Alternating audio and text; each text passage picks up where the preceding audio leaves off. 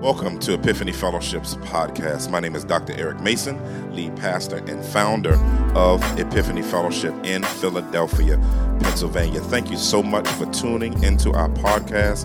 Our desire is to see people everywhere show off the glory of Christ in every area of life. God bless you as you listen and consider subscribing so that you can tune in every week to check out new messages. God bless you and take care. Thank you, Lord God. Thank you, Lord God. Thank you for not leaving us or forsaking us. Thank you for not stopping your blessings in our life, God. Thank you for not letting go of us. Ooh.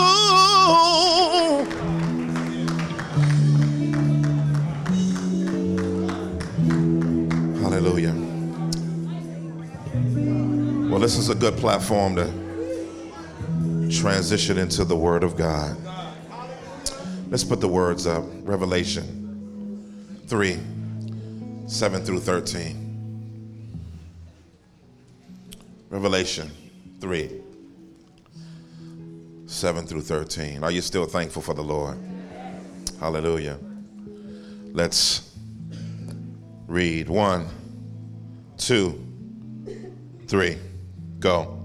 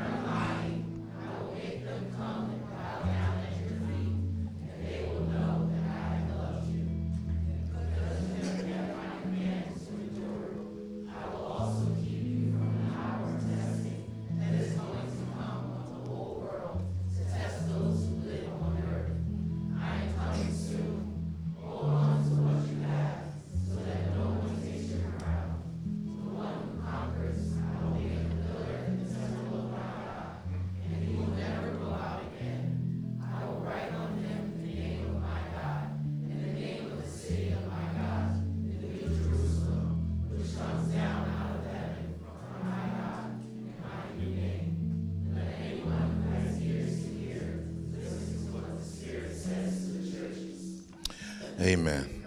Amen. Amen. I want to talk about today in our Conqueror series how to conquer rejection. How to conquer rejection. Lord, some stuff doesn't make sense in our life, um, but you are ever working. God, I pray for some people in here. There's a lot of rejection in the room it's past and there's family and life issues where people have felt just cut off. God, I pray through this message that you would restore their sense of value, their sense of worth, their sense of understanding of you. Let the words of my mouth and the meditations of my heart be acceptable in your sight. Oh God, our strength and our Redeemer in whom we trust. In Jesus' mighty name we pray. Everybody agree with that said? You may be seated.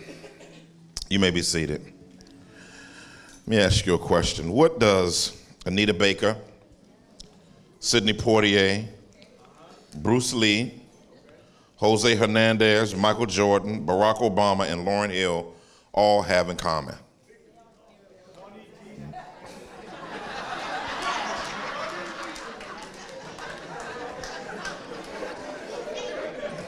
Somebody said, strike that from the record. Um, they all have experienced rejection. I mean, Lauryn Hill, one of the biggest selling artists at all times, um, and don't act like y'all know nothing about that. Well, millennials, I love y'all, but y'all don't know about that. Um, I'm just messing with y'all. It's a whoa, whoa. But she got booed at the Apollo. Um, Barack Obama, his first congressional run, he lost. Michael Jordan um, got basically failed to be on the basketball team in high school, so they didn't allow him to be on the team. Can you imagine telling Michael Jordan that he couldn't be on the basketball team and then all that happened happened? Uh, Jose Hernandez um, was uh, rejected from NASA's astronaut program 11 times. In 2004, became a part of the training program. Bruce Lee was rejected from being in America's military. How you, Bruce Lee? I mean, he didn't even need no, you know, he probably run basic training. I mean, you know, have lit basic training up. He went in with no gun, just snapped somebody's situation and hid in the trees or something. Just crazy. Sidney Poitier was told he should be a dishwasher and not act. Anita Baker was told that she didn't have any star potential. And so we see that you know, a lot of times people can get things wrong. But a lot of times, a lot of people have experienced rejection. How many of you, by the show of hands, have experienced rejection before? Amen. Amen. I'm not going to ask you, are you experiencing rejection? But have you experienced rejection? Um, one of my concerns for the believer and the saint is that we let rejection be our compass for me, one of the things that I'm concerned about, um, of course, we heard at the conference that Christianity is no, we're not, we're no longer in a post-Christian culture. We are in an anti-Christian culture. And with that in mind, some of that's for good reasons. Amen to the good reasons. Those are things that we should repent of. But then there are right reasons, stances that we should take that we shouldn't water down because Christianity isn't light you have to be careful of changing who you are to adjust to someone else's compass of what you should be. Because rejection can have all kinds of negative effects on you if you let the rejecter be the central component of announcing your identity. You, you have to be careful of who you allow to be your central influencer about what makes you you and what makes your life your life. I mean, all of us have heard all kinds of things. I hate when people reject you, then they try to soften it up. You know, with stuff like, you know, it wasn't my intention. You know, I'm sorry you felt that way. That's not even like an apology. It's, you know what I'm saying? It's like, what was that? You understand what I'm saying? Um, I didn't mean to hurt you, but you knew it was and you did it anyway. All right. It's not me, it's, I know y'all heard that before, right? And then this is this is this is the, my favorite one. Don't take it personally. When you know that that's impossible because of what happened. And rejection is nothing new. Christians all throughout history have experienced rejection, whether it be on the personal level. Matter of fact, Jesus Christ consistently prepared believers for the fact that rejection was going to be a part of your journey. As a matter of fact, he told you you were going to be hated because of me. Uh, uh, uh, um, as a matter of fact, Jesus' family, you know, came out with telling him, hey, tell your, your family out there. He said, man, man, listen, this is my mom, this is my pops, this is. In other words, Jesus understood that rejection was a part of the journey. Uh, but if you don't recognize and be able to see rejection for what it is as a part of your journey and a harnessing mechanism, you will find yourself going ballistic and crazy over everything people says, over everything people don't allow you to do, and over things that you can't control that you allow people in your life to have control over. And so I got two points for you today from a point, people, and I'm done. If you're going to conquer rejection, number one, when Jesus is in the picture, human rejection is never ultimate. You must recognize when Jesus is in the picture, human rejection is never ultimate. It says, write to the angel of the church in Philadelphia, thus says the Holy One, the true one, the one who has the key of David, who opens and no one closes, and who closes and no one opens. See, if this is a Pentecostal church, everybody would have ran out the church and came back in. Everybody would have just took elevators, went down steps. Because soon as they'd have heard that Jesus got a key and he opened stuff and nobody can close what he opened and nobody can he can close something, but you can't open it no matter what you try because you listen, everybody in the ministry would have lost their minds. But but we're gonna get there one day. We're gonna get there one because that was that was just shoutable right there. But but see, there's shoutable stuff before it if you know who he is. Because what happens is, is that it says, he calls him, he says, thus says. Now that should have struck you right there. Because usually somebody says, thus says the Lord. But Jesus doesn't use the prophetic formula to speak of getting a word from somewhere else. Okay. In other words, instead of saying, Thus says the Lord, Jesus says, Thus says me.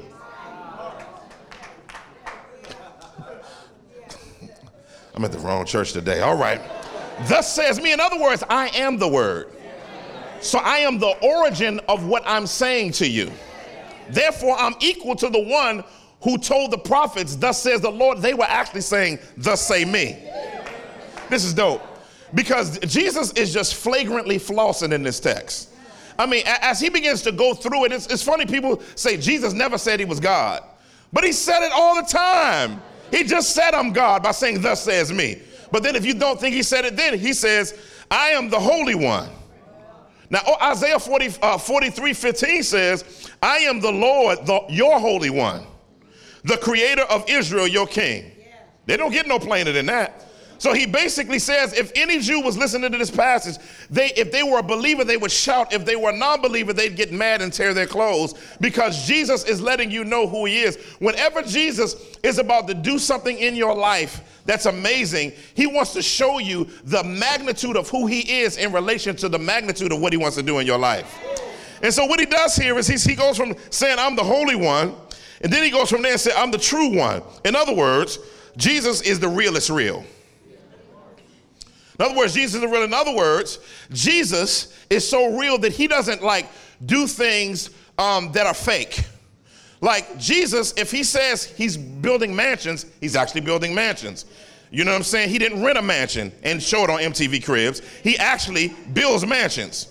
If he says he has gold bulletproof vest on that he has on in glory, a golden girdle, then it's actually real gold that moves and that's air breathable and everything. And Jacob the jeweler ain't coming to get his bling after Jesus shows up in a vision. Everything that Jesus has is the realest of real. As a matter of fact, he's so real that when he look at your life, he sees the messiness of your messiness and the realness of your messiness, yet the glory of his holiness, and he's still in seeing the realness of how you really are. That's not the a sanitized version of you, but he knows and sees the realness of who you are. And he wants to show up in your life to bring truth in your life, to bring change in your life, to bring the realest of real into your life. He's the true one. But, but, then, but then Jesus starts showing off. Uh, now, now, now, he's the only one that can show off and be okay with it not being prideful because it's actually real. So what he does is he said, I'm the key of David or who has the key of David. Now you got to understand, kings love to show off the fact that they had a kingdom key. And what they would do is they had big keys. They had they had little keys. You know, they had little uh, uh big keys. And when I talk about key, I'm talking about an actual thing that opens the door, not the thing that gets sold on the block. Just gotta make sure we make that.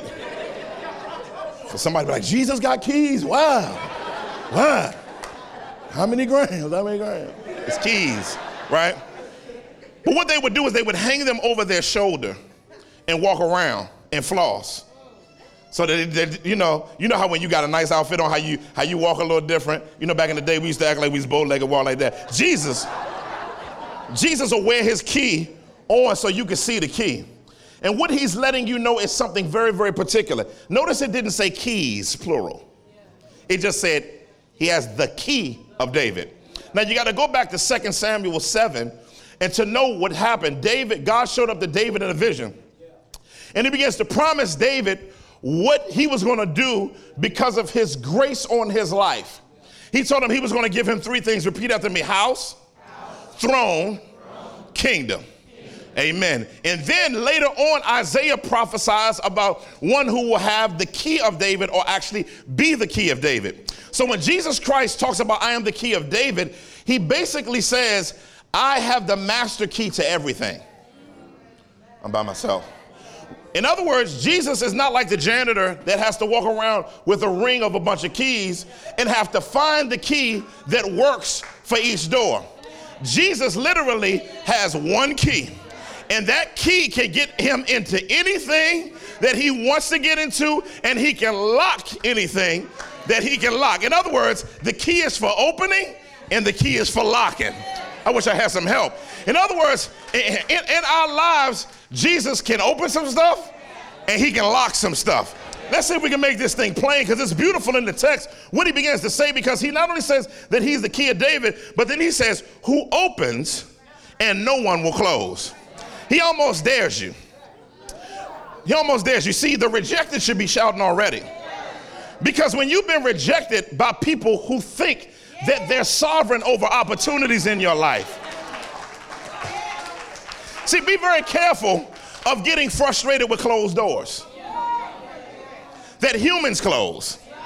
Because when a human closes a door, many times we get depressed because we were so invested in that opportunity. We were so invested in that door opening. But what you got to do is every now and then, Jesus will come by the crib with something on his shoulder. After you got rejected through that door, he'll just walk through and say, Remember this? Remember this? In other words, now you got to understand Jesus. Jesus is not only the key of David, he's also the door to everything. Because John 10 says he's the door, but right here says he's the key. So he's both the door and he the key. Okay, let me see if I can make it plain. Now, now, not only that, now what's dope about Jesus is Jesus, listen, Jesus is so amazing is that he doesn't have to open doors only. He can create them.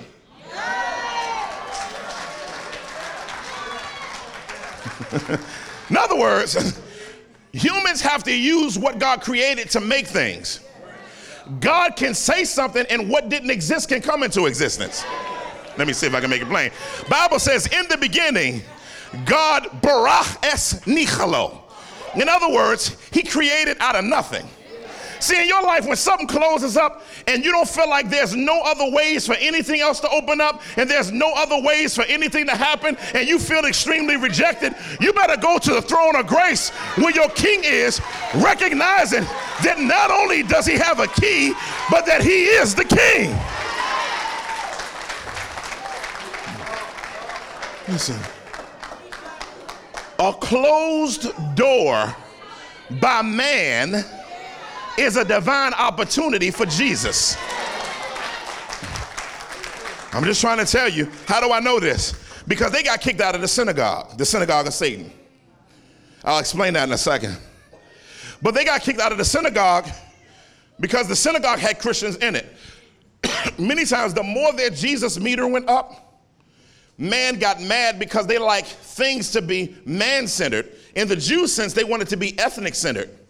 So their gospel was their identity as Jews. Oh, God, help me. But the more you promote Jesus, he trumps everything. So what happens is is you begin to make people uncomfortable the more Jesus suffied you get.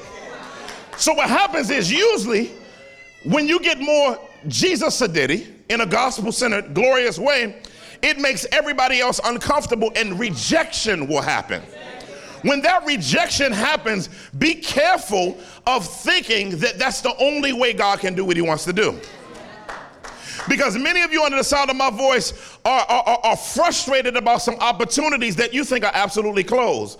But when you absolutely understand that Jesus has the key to the kingdom, not only does he have the key to the kingdom, but he gives out keys to his missionaries.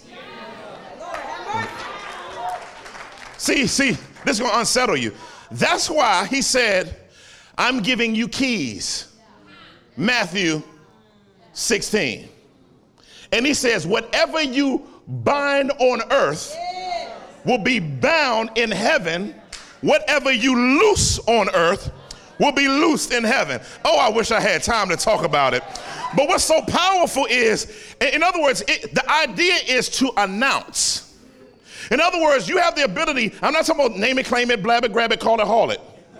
Right? We don't have the capability to make our words power. That's New Thought theology, aka reshaped New Ageism. The believer, though, can be in the scriptures and basically announce what God has already done as a mechanism that God's sovereignty waits on to unlock. Let me see if I can make it plain. I mean, we's coming to this year. And every year I get a little antsy around February because with the frequency conference coming up, you know, there's no money. None. Because it just comes back to the, we may, you know, we're, we're not in the black, I mean, not in the red or anything, but it is what it is. So every year, I have to raise 175 to 180,000 dollars. He's like, wow. Not from Epiphany, from somewhere else. Now I'm going into the year like, man, I done talked about race. And you know, I got some white donors. I'm keeping it all the way 100. Now, we're not trying to divide church, I'm just being real. You know, I'm like, Lord, now I done stepped all the way out here, the manuscript man. And the Lord, like, well, walk in truth. And I was like, I don't know how we're gonna get $180,000. But this year, usually I'm real nervous. I said, you know what? God always be doing something. you understand what I'm saying? So I'm gonna swag out on Jesus. You know what I'm saying? And I'm, I'm gonna put my confidence in Him. I can tell you that everything we needed for last week to happen came in. Sponsors called us.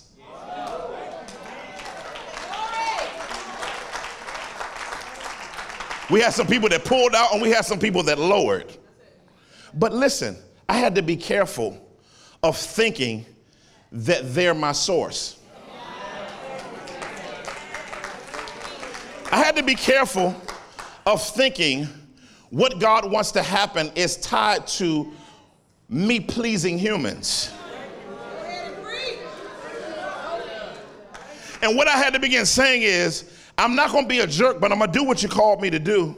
And then I'm going to trust you to bring every resource in. And God not only brought every resource, He did above all that we ask or think, according to the power that's at work within us. He'll open a door for you no matter what. He listen. I love the fact that He can open the door. I got to go to closed doors now, Lord. Woo. When God sometimes closes a door, when He says, "I close it, nobody can open," be careful of trying to kick down doors that God doesn't want you to go through.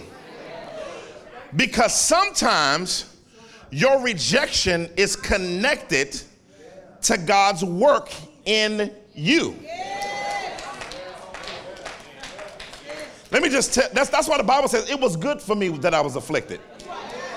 In other words, you need to say to yourself, it's good for me that I was rejected. Because sometimes rejection shows you who you are. See, see, I, I remember I liked this little girl back in the day. And I don't know, she told me I was ugly. I knew that wasn't true. Um, I knew that wasn't true. I don't know what it was. I knew that wasn't true.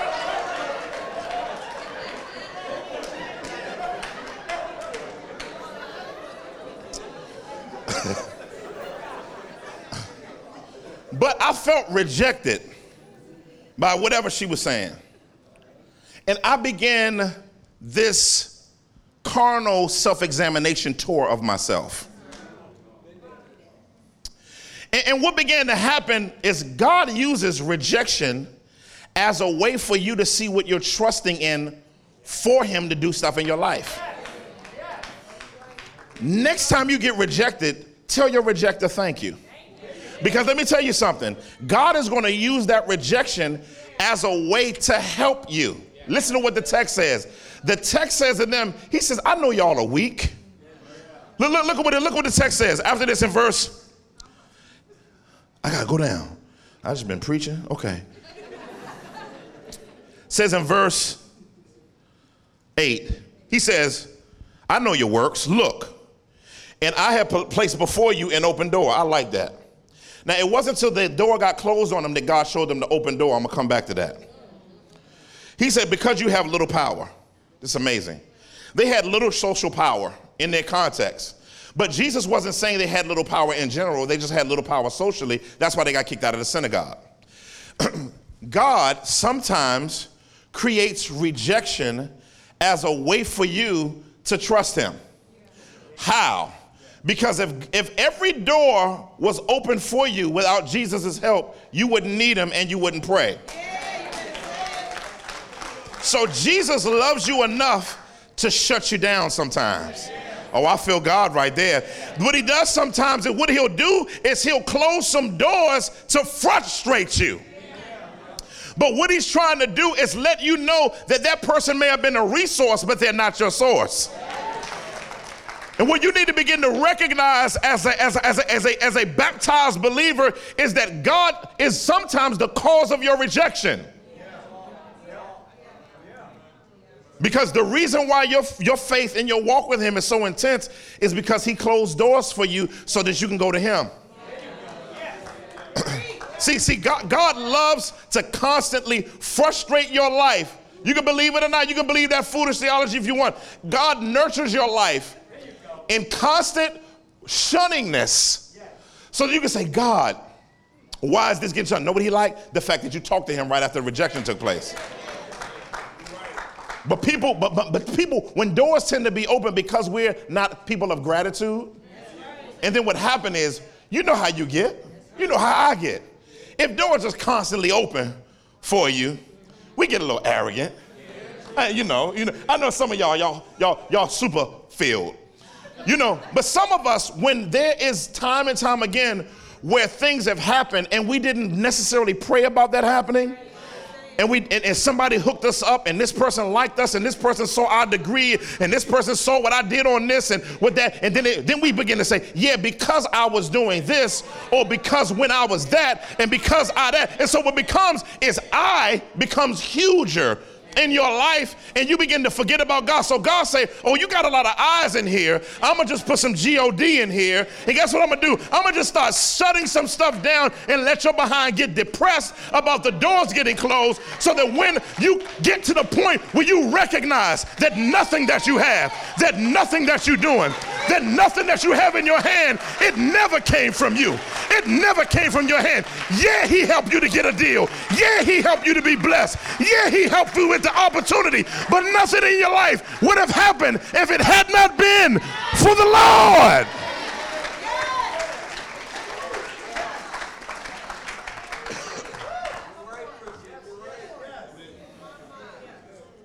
Feeling rejected is good for your soul because it draws you to Jesus. I like when he said, he said, there's some doors. He said, I open and nobody closes, and I close said, What I close, nobody can open. He says, Don't try to get somebody else on the inside. He said, I can close, he said, I'll shut down your hookups.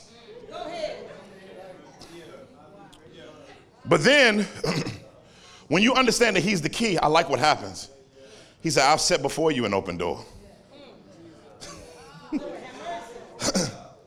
I set before you. Not you did for you, but I set before you.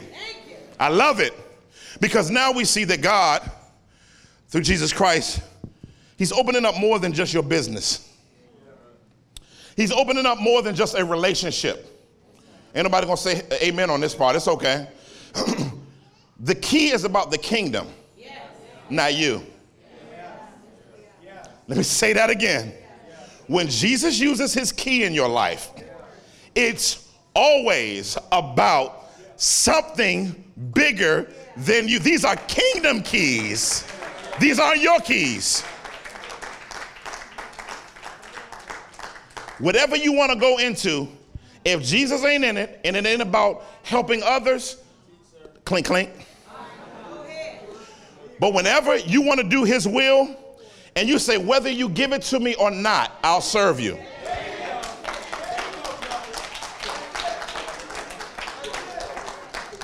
But when you when you talk about ah,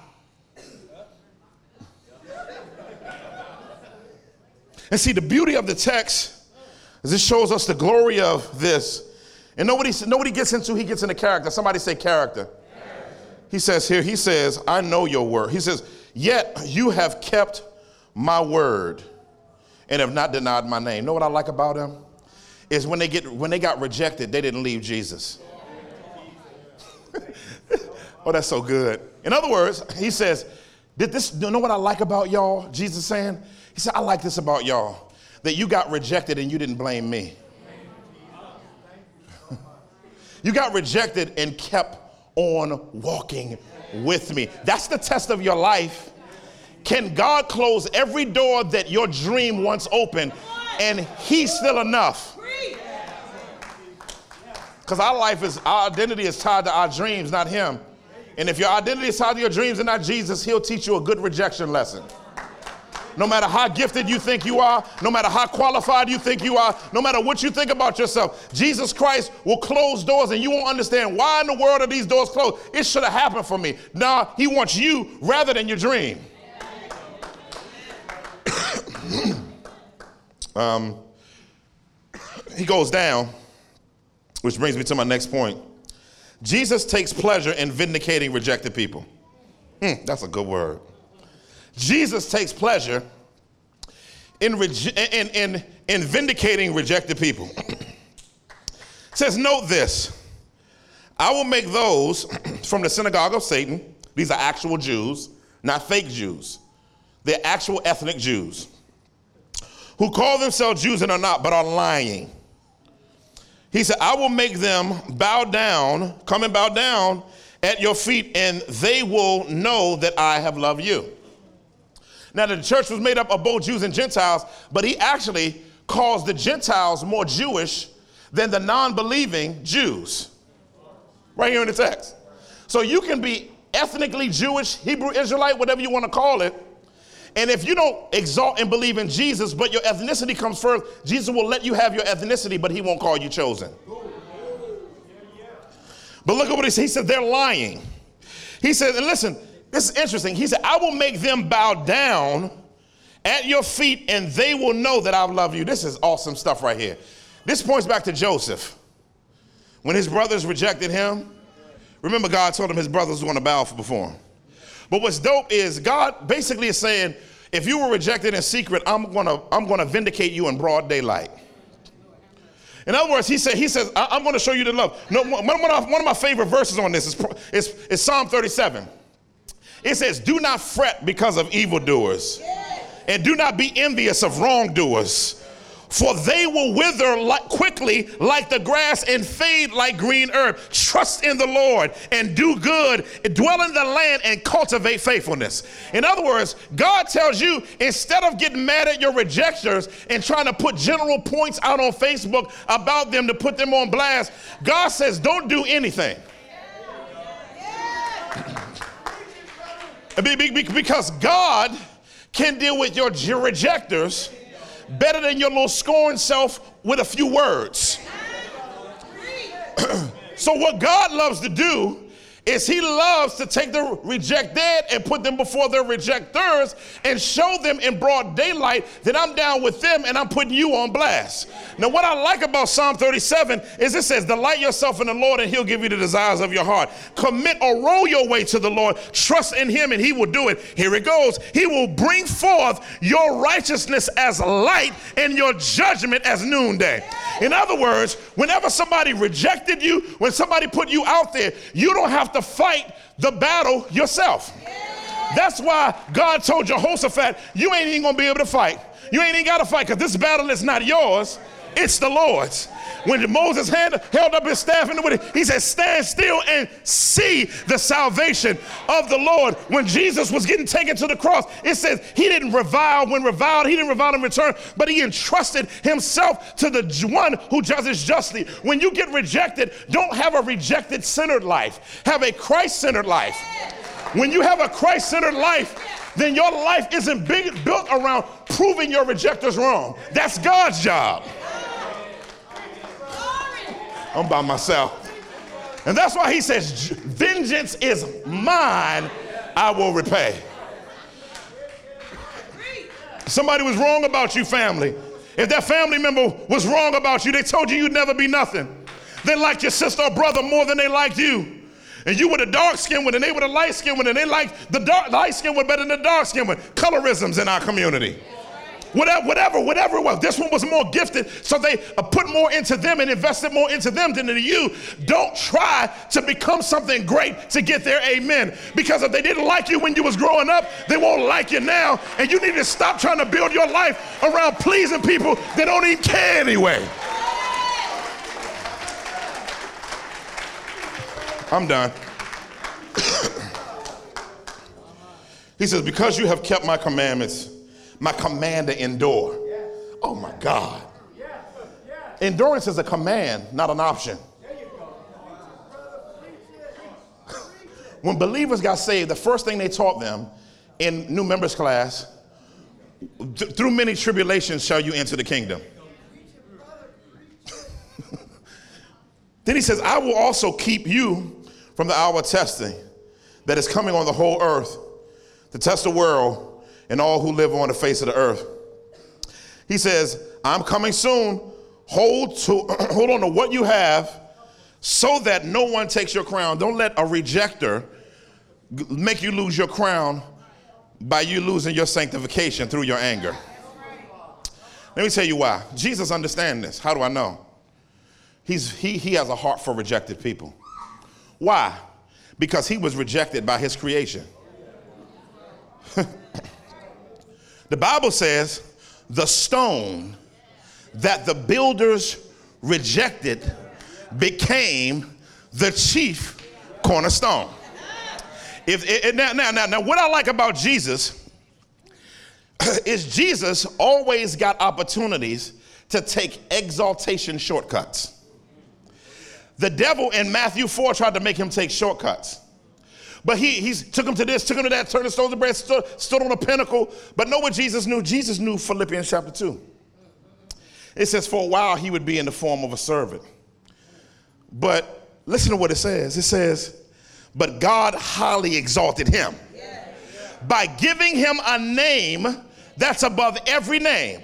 That at the name of Jesus, every knee will bow and every tongue will confess that Jesus Christ is Lord to the glory of God the Father. So, everybody that rejected Jesus, God the Father is going to set Jesus up on his throne and make all those people announce who he is, even though they rejected him. But Jesus says the same thing that my father did for me, I'm gonna do for you. Because the text says right here is that guess what? I'm gonna make the rejectors bow down to you and admit who you are. And guess what he said? The only reason I'm doing this is so they know I love you.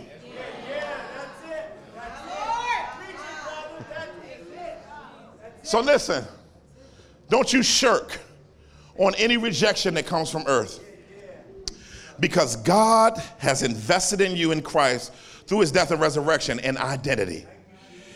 And that door can never be opened. It is a done deal for eternity. Father God, God, we thank you for empathizing with our rejection. And thank you for coming through for us. Maybe you're here today and you don't know Christ. He wants to become a part of your life. Whether you know it or not, you need him. Growing up in church doesn't bring him into your life. Um, being moral doesn't bring him into your life. As a matter of fact, when you try to bring how good you are as a person before Him, guess what He'll do? He'll take your rubric that you use for yourself, and what He'll do is He'll judge you against your own rubric and show you that you didn't keep your own standards, nor His. And so instead of doing that, what He does is He gives you His standard. Jesus is His standard. That's why the gift of God is eternal life in Christ Jesus. Maybe you're here today and you've never placed your confidence in what Jesus has done on the cross. He went from spiritual discon- he took us from spiritual disconnection to spiritual connection.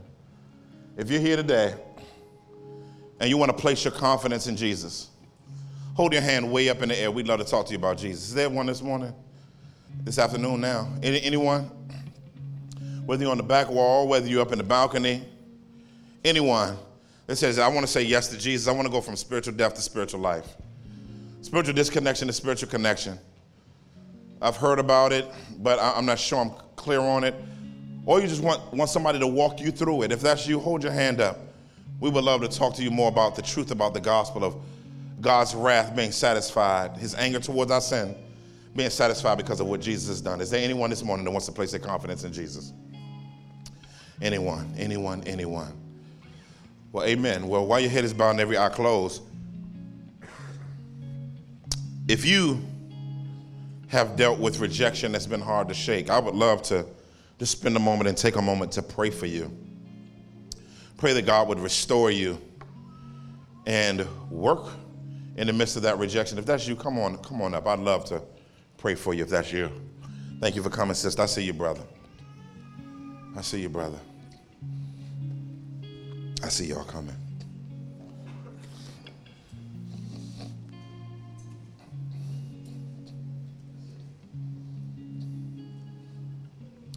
A lot of people coming, so let's let's come in tight as we can, family. You can kneel if you want to. You can kneel if you want to. You can lift your hands if you want to.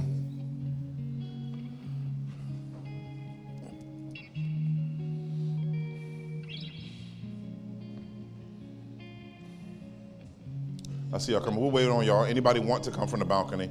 We will wait on you. We will wait on you. Anybody? If you want to come. If you can't come because of some reason anywhere in the sanctuary, you can just stand where you are. Lord, help us. I see you coming, sister. We'll wait on you. Anybody else has experienced rejection and you know it's impacting your journey a bit, or you, you haven't been able to shake it. You, it's just been like the unhealable wound. You know you're dealing with rejection. I see you, brother. You know you're dealing with it if it's always what comes up when something good or bad happens in your life. I see you coming, sis. We'll wait on you. I see you, brother. I see you, sis. I see y'all ladies coming. Anyone else? Matter of fact, if you're sitting in your seat and you're wrestling with getting up, that means you should. It's no condemnation. It's, it, this ain't God. this ain't we ain't judging nobody. I see you coming, brother. Thank you for being bold. Thank you, brother. Thank you, sis. I see y'all coming. If you're in the wrestle position, that means yes, that's you. And God wants to overcome it. God wants to, God, God, God wants to show you that He has overcome it.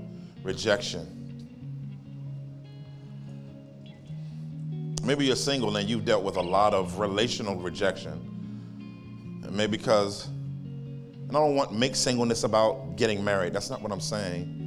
But if you want to be married and you keep experiencing rejection and it's affecting you in a very, very negative and unhealthy way, I want to pray for you too. That's you. You have some relationship challenges that have put you in dire and frustrating straits. Maybe your rejection is nobody in particular has rejected you. It's just something in your life just hasn't happened. And that just makes you feel rejected. That's come forward as well. Anyone? I see y'all standing up. Thank y'all. I see you, brother. Thank you for popping up. I saw you from the back too, brother. Thank you. Thanks, sis. I see you. I see you. Rejection. Jesus Christ, our Lord, who is the key. The key to opening up what only you can open and closing what only you can close. God, I thank you that no one or anything has ultimate place in our life. That's, that's something in situations where whether the bills are due or something right now just counts on a door being open. Sometimes that one door feels ultimate because of the need being so prevalent. and God, I still pray that people would see you as the God of tight times. that you could come through at the buzzer. Help your people to see that, God, and help your people who are dealing with identity issues, sexual identity issues, who feel rejected by their family. Because they said, I want to walk as a Christian, but I am struggling with this. Maybe that's you. Maybe you, you, you deal with mental health issues. and you feel rejected all the time because of that, we're praying for you today. God, we take them up before you. We take the person before you that feels like a disappointment to their family. Lord God, help them to know they're not a disappointment to you. But God, show off your love in their life. And Lord God, I pray that you would restore each person from every area of rejection, that they would turn the corner and know that you are ultimate in their life, that nothing else is ultimate but you. And God, I'm praying for some open doors in some places where they will see that it was nothing but you. I pray for some closed doors for some people so that you can you can nurture in them that identity health that's healthy for us. Well, we will find ourselves in you and God. Help them to know that you'll take care of their needs. Somebody's just worried, God, that you won't take care of them. God, I pray that you would overshadow them with your peace, that you would overshadow them with your love, letting them know that, God, you can walk with me and I will take care of you. And God, some stuff is dried up in some people's lives and they don't know how you're going to come through. God, I pray that you would work in supernatural ways so that they could see and know that it was nobody but the Lord. God, some people's journey and purpose is being hindered, Lord God, by God, their, um, I, I would say, Lord, Lord God, their, their journey and purpose has been hindered because of something in them that just keeps gnawing at them. God, I pray in the mighty name of Jesus that you would unshackle them from that encumbrance based on Hebrews chapter 12. And anything that would so easily entangle them and help them to run the race with endurance. For another person, it's they're drifting, Lord God, based on Hebrews 2. And I pray that they would not drift from the shore in Jesus' mighty name, Lord God. But keep them and hold them in you. And God, this is my, this is my biggest prayer. Let them know they can take it. Let them know they can take it. Every point of rejection, help them to learn how to expect it. That's a part of being a believer. In them expecting it, help them to know how to grab a hold of you with all of their might. And say, I know, I know exactly what this is. God, do your work. You're showing me something. You're taking me somewhere. I don't know where, but you're showing me something. Show me in myself where I'm weak, where I have little power, and empower me in that area and help me stare rejection in the face and say, You don't have me, Christ has me.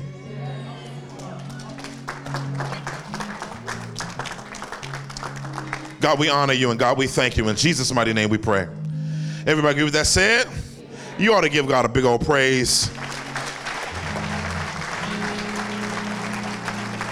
Give him a big old praise. Thank you, Lord. Let's take communion. Thank you for tuning in to today's message. I hope that it was a blessing to you and it was aiding in your life to help you to show off the glory of Christ in every area of life. If this message has been a blessing to you, we want you to consider partnering with us in ministry so that we can maximize what God has called us to do locally, nationally, and internationally. You can go to epiphanyfellowship.org, go under give, and consider donating. Thank you. Take care. See you next week.